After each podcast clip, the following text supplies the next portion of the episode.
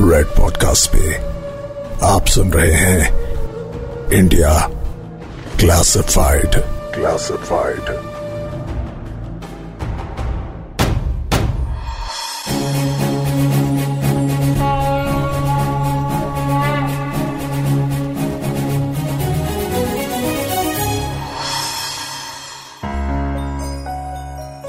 classified information सिर्फ़ government office की files में नहीं मिलती।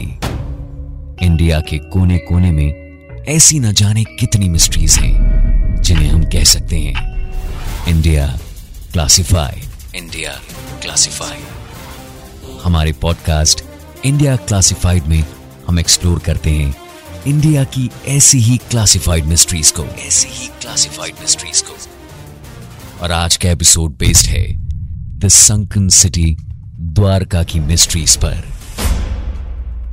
इस मिस्ट्री की गहराई बहुत ज़्यादा है, क्योंकि आज की तारीख में असली द्वारका गल्फ ऑफ़ कच्छ यानी कच्छ की खाड़ी में समुद्रों की सैकड़ों फीट गहराई में डूबी हुई है।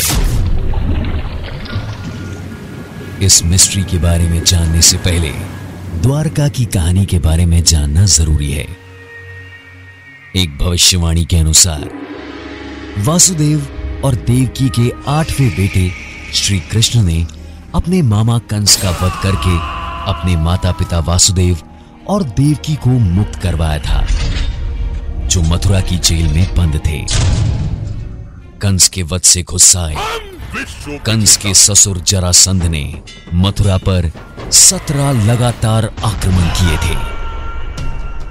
श्री कृष्ण जानते थे कि ये हमले तब तक बंद नहीं होंगे, जब तक जरासंध श्री कृष्ण से अपनी दामाद की हत्या का बदला नहीं ले लेता।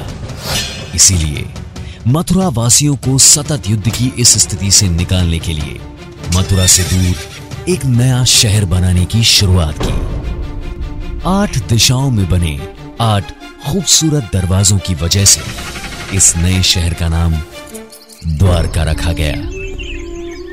ऐसा कहा जाता है कि श्री कृष्ण की आठ रानियाँ होने की भविष्यवाणी की वजह से द्वारका बनाते वक्त ही आठ रानी महल बनाए गए थे। ये प्रिडिक्शन तो हमने कई बार सुनी है कि ग्लोबल वार्मिंग की वजह से सी लेवल बढ़ता जा रहा है और फ्यूचर में दुनिया के कोस्टल रीजन्स समंदर में डूब जाएँगे। पर द्वारका तो ऑलरेडी ग्लोबल वार्मिंग की इस थ्योरी के अकॉर्डिंग डूब चुकी है।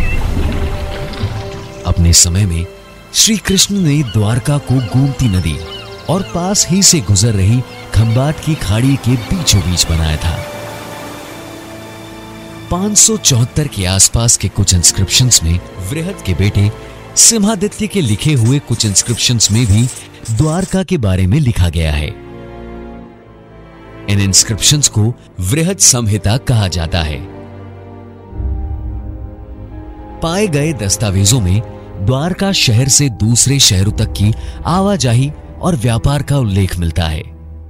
साथ ही, द्वारका की लोकेशन के कारण उसे एक बहुत ही अच्छा व्यापारिक बंदरगाह बताया गया है। और साथ ही कहा गया है, सुरक्षा की दृष्टि से बहुत ही निपुण स्थान पर यह बनाया गया है। वैसे तो द्वारका शहर की खोज सन 1988 में शुरू हुई थी, लेकिन इस खोज की पहली सफलता 2001 में मिली। 2001 में खंबाट की खाड़ी में हो रहे पोल्यूशन का कारण जानने के लिए भारत सरकार ने नेशनल इंस्टीट्यूट ऑफ़ ओशनोग्राफी के स्टूडेंट्स को कमीशन किया था। अपनी खोज के दौरान इन स्टूडेंट्स को फाइव स्क्वायर माइल्स के एरिया में फैले एक शहर का स्ट्रक्चर दिखाई दिया था। जब कार्बन डेटिंग के लिए इस स्ट्रक्चर के सैंपल्स को ऑक्सफोर्ड यूनिवर्सिटी भेजा गया तो पता चला कि ये सैंपल्स 9000 साल तक पुराने हो सकते हैं। लेकिन इसका कोई कंफर्मेशन अवेलेबल नहीं है। इतनी मिस्टीरियस खोज के बाद, आगे रिसर्च करने के बाद, इस शहर के स्ट्रक्चर में मिट्टी के बर्तन, बिल्डिंग के अवशेष और पीतल तांबे और चांदी से बने कई औज़ार निकाले गए। इतना ही नहीं, पानी के अंदर डूबी द्वारका से निकले कुछ रास्ते, आज ही समुद्र से कुछ दूरी पर बसे द्वारका शहर तक आते हुए भी दिखाई देते हैं। लेकिन ये रास्ते, जिनकी हम बात कर रहे हैं, वो तो सिर्फ़ 2000 बीसी तक ही पुराने हैं। यानी इनका टाइमलाइन भारत में हड़प्पा संस्कृति के होने के टाइमलाइन से एग्जैक्टली मैच करती है, जिसको कई लेखक सरस्वती सिविलाइजेशन भी कहते हैं। आर्कियोलॉजिस्ट का कहना है कि खाड़ी में जितने भी अवशेष मिले हैं, वो सारे हड़प्पा संस्कृति के ही हैं। लेकिन ऐसा हो सकता है कि समुद्र की जिस गहराई तक हम पहुँच भी ना पाए हों, वो प्राचीन द्वारका शहर का एक्सटेंशन हो। और हमें मिले घर प्राचीन द्वारका के विस्तार के अवशेष हों।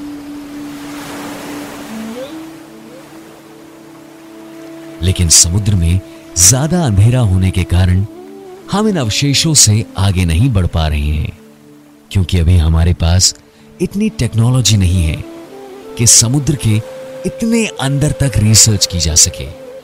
यानी शायद हमें टेक्नोलॉजिकल डेवलपमेंट के लिए वेट करना पड़ेगा, ताकि द्वारका पर हिंदुस्तानियों के विश्वास की पुष्टि की जा सके। क्योंकि पानी में डूबी द्वारका के दर्शन करने के लिए हर साल लाखों लोग बोट्स में सवार होकर एक आइलैंड तक जाते हैं, जिसका नाम है भेंट द्वारका। और जहाँ श्री कृष्ण, उनकी पत्नी रुक्मणी और भाई बलराम के मंदिर हैं। जैसे जैसे इस शहर के आर्किटेक्चर की तस्वीर साफ़ होती जा रही है, द्वारका में सोफिस्टिकेटेड आर्किटेक्चर की झलक दिखाई देती है। सेंटर में एक बहुत बड़ी बिल्डिंग और उसके आसपास बसा पुराना शहर। यह स्ट्रक्चर हम इंडिया के आसपास खुदाई में मिले सभी शहरों में दिखाई देता है। अब अगर द्वारका के समुद्र के डूबने की बात करें तो द्वारका के डूबने को एक्सप्लेन करने की सबसे स्ट्रॉन्ग थ्योरी ग्लोबल वार्मिंग से ही जोड़ी जाती है। लेकिन जैसा कि हमें पता है कि पोल्यूशन की शुरुआत हमने बहुत ही रिसेंटली शुरू की है। और इसीलिए द्वारका के इतना जल्दी डूब जाना कैलकुलेशंस के हिसाब से ठीक नहीं लगता। और ये वो मिस्ट्री है, जिसे सॉल्व करने के लिए सिर्फ़ इंडिया ही नहीं, दुनिया के कई आर्कियोलॉजिस्ट अपने ढेर सारे रिसोर्सेस के साथ रिसर्च कर रहे हैं। लेकिन पुरानी कथाओं में यह कहा जाता है कि महाभारत के युद्ध में कौरवों के वंश का विनाश होने पर कौरवों की माँ गांधारी ने श्री कृष्णा को श्राप दिया था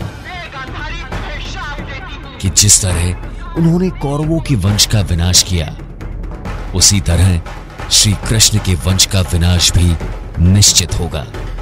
और गांधारी के इसी श्राप की वजह से द्वारका समुद्र में डूब गई।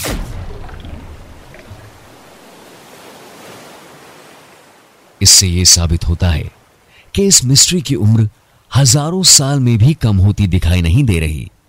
इसकी उम्र सिर्फ़ बढ़ने ही वाली है। तो इंडिया के ऐसी और भी मिस्ट्रीज के बारे में जानने के लिए वेट कीजिए for the next episode of India Classified India Classified मेरा नाम है Sudarshan. You were listening to Red Podcast, India Classified. Creative Team Piyusha Bhargava, Malvika Chand, Rohan Bapat. Sound designed by Sudhir Tiwari. Send your feedback and suggestions right to us at podcast at redfm.in.